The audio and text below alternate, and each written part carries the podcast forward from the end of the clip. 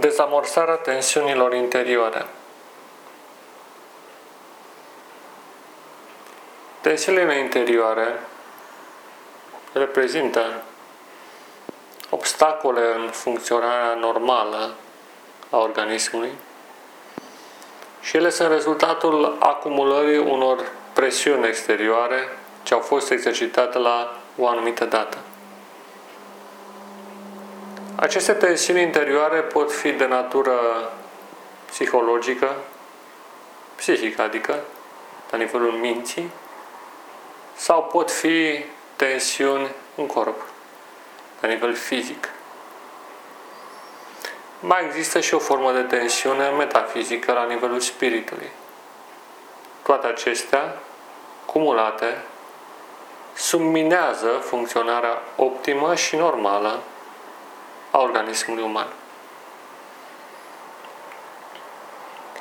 Aceste tensiuni interioare, unele le moștenim.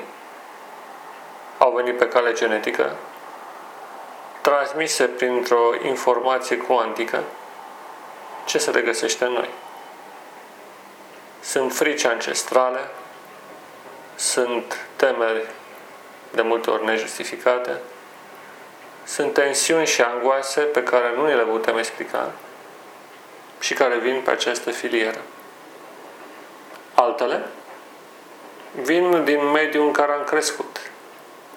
Foarte importantă este partea de viață intrauterină, prea puțin studiată, în care copilul în formare, de fapt nici măcar copil, fătul, ființa în formare, acumulează tensiuni prin intermediul corpului și minții mamei sale.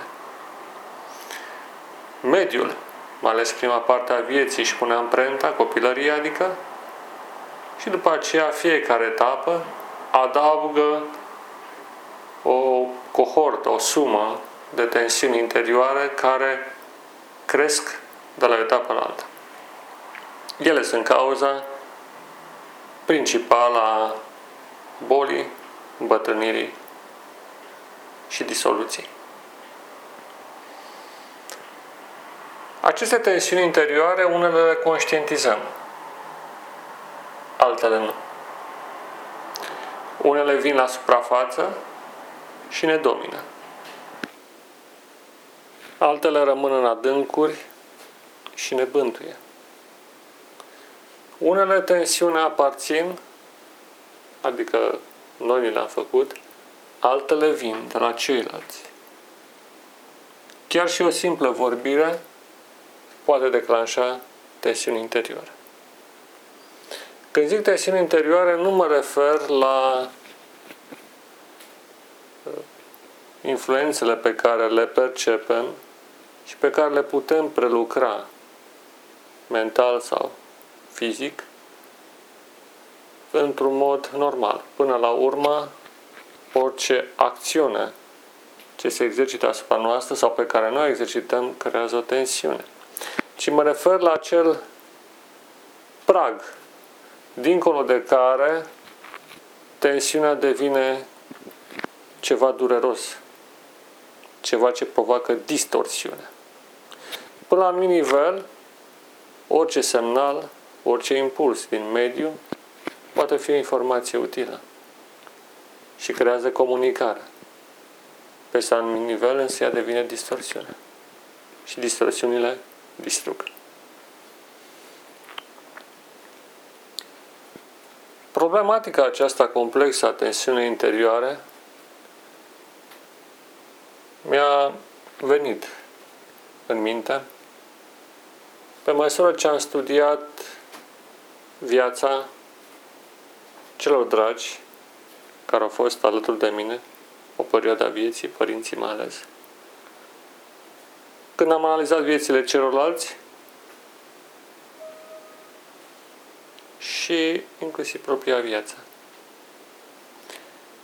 Și în final am realizat că aceste, aceste tensiuni interioare sunt cauza tuturor bolilor de pe pământ.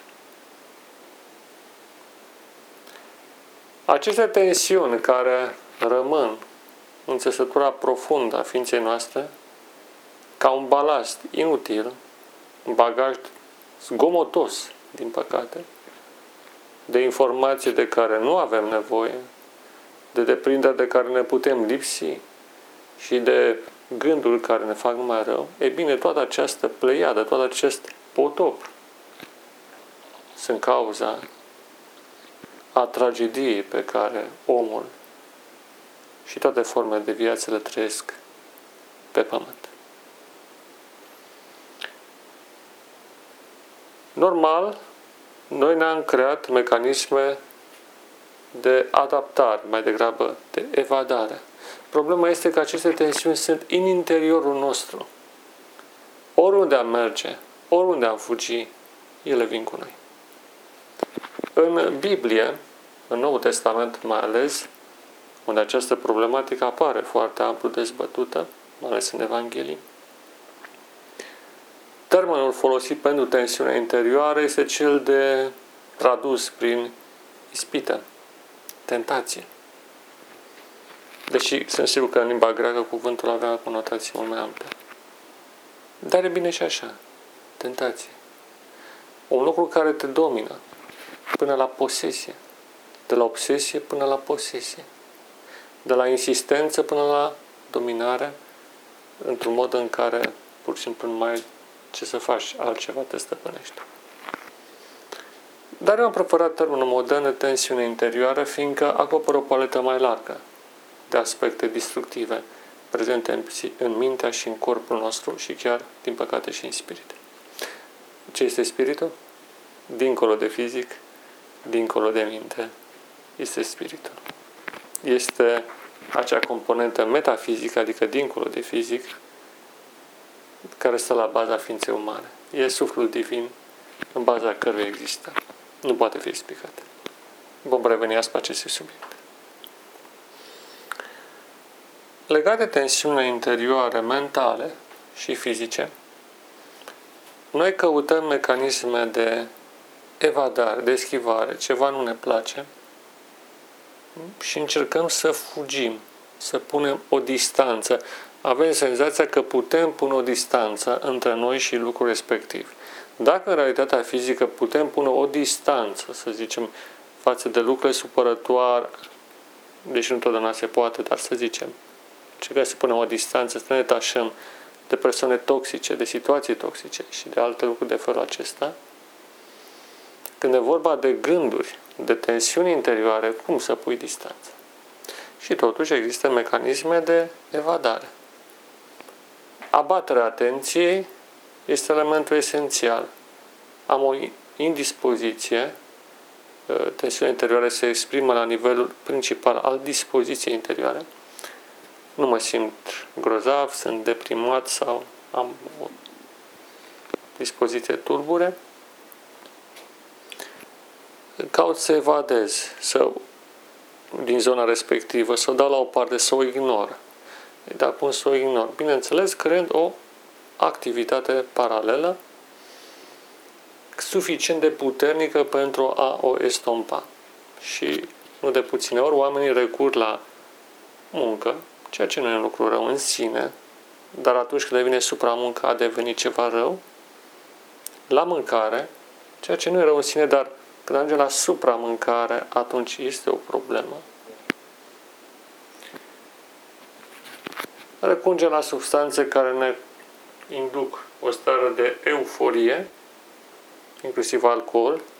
Poate în cantitate mică nu e o problemă, dar tindem să depășim cantitatea, fiindcă are loc o escaladare. Și aici nu ne dăm seama de acest proces. În momentul în care evadăm, ignorăm o situație, o tensiune interioară, atunci acea tensiune va escalada, se va mări, se va amplifica, se va augmenta. Noi, de exemplu, recurgem la o activitate care ne place. Să zicem că începem să citim, să intrăm pe calculator sau altceva de felul acesta. Acea tensiune interioară, fiindcă ea nu a fost rezolvată, ea continuă să crească. și senzațiile create de ea cresc. E ca sămânța unei plante care, sau ca o plantă care se dezvoltă. Și în timp, va trebui să depună un efort și mai mare pentru a ignora. Vom munci poate mai mult, vom sta poate mai mult pe calculator, vom mânca poate mai mult, ca să suplinim această escaladare, fiindcă oricât de mult am fugit de ea, după un timp ea ne ajunge. Este ca în basmele populare. Când făt frumos fuge de smeu. Aruncă o perie, peria se face o pădure. Smeul este oprit pentru o vreme, dar smeul este smeu. Generează un foc care arde până la o pădurea. După aceea, făt frumos mai aruncă un obiect și creează un munte foarte înalt. Smeul iar se oprește. Dar el este zmeu, după un timp reușește să dărâme muntele sau să creeze o fisură prin el. Și tot așa. Până la urmă, zmeul te prinde din urmă. În toate basmele cumva te, te ajunge, dacă nu intervine și un alt element. Așa și în cazul nostru. Tensiunea interioră de care fugim, ea după un timp reușește să spargă zidul pe care noi l-am creat și să vină iar în partea conștientă, fiindcă ea vrea să migreze dinspre inconștient spre conștient și iar să ne săcă cu senzații care nu ne plac. Și fără să ne dăm seama, durerea care se acumulează în noi tot crește, fiindcă această tensiune s-a mărit monstruos. Nu mai vorbesc de efectul pe care îl are în corp atât tensiunea în sine, cât și reacția pe care noi o avem, uneori disproporționată, în care datorită unor obiceiuri necorespunzătoare, fie ne îngreșăm, fie slăbim, fie se întâmplă ceva. Evadarea. Noi căutăm să evadăm. E ceea ce a făcut Adam când a greșit. A încercat să fugă, să evadeze în grădină. Culmea în grădina pe care ar trebui să o îngrijească, în grădina în care trebuia să se întâlnească cu Dumnezeu, el a ajuns să se ascundă pofta sexuală care s-a creat odată cu căderea în păcat, a creat nevoia ascunderea organelor sexuale în dorința de a le stăpâni, dar știm bine că nu e suficient ca acestea să fie stăpânite doar prin vestimentații. Trebuie ceva mai mult. Mai mult, când a fost pus față în față cu gestul său, a încercat el să scape aruncând vina pe soția sa, iar soția sa la fel pe acel animal primordial, pe acea reptilă care a tras un păcat. Iarăși o încercare de a evada, de a scăpa, dar problema devine tot mai gravă, tot mai amplificată. Și de aceea spun că întotdeauna primul pas constă în conștientizarea, în realizarea situației în care te găsești așa cum este ea, fără să încerci să o schimbi, pur și simplu așa cum este ea, amară, bineînțeles, cum este ea. Și de aici ajungem la o altă etapă. Bun, dacă nu evadăm, atunci ce să facem? Cum să procedăm? Dacă nu evadezi, rămâne o singură situație, confruntarea. Și în orice bază există un moment în care făt frumos se va lupta direct cu smeul. Rezoluția finală nu poate exista altfel decât prin confruntare. Și aici este maestria, șansa, curajul, abnegația și spiritul de sacrificiu al lui Făt frumos care în cele din urmă reușește să omoare smeu, să distrugă în luptă. Nu există altă cale. Lupta cu tensiunea interioară nu este simplă. Fiindcă ea are uneori niște reguli pe care noi nu le înțelegem la un gând, la, un, la o, un gând murdar, o tensiune creată în acest plan, noi putem replica încercând să luptăm cu tendința respectivă. Dar s-ar putea să nu avem forța necesară de a rezista și lucrul respectiv să ne zăpăcească. Pe de altă parte, există și un mecanism defensiv foarte puternic care cumva lovește la rădăcină oricărui fel de tensiune interioară. Fiindcă orice fel de tensiune reprezintă o formă dinamică, o formă de mișcare.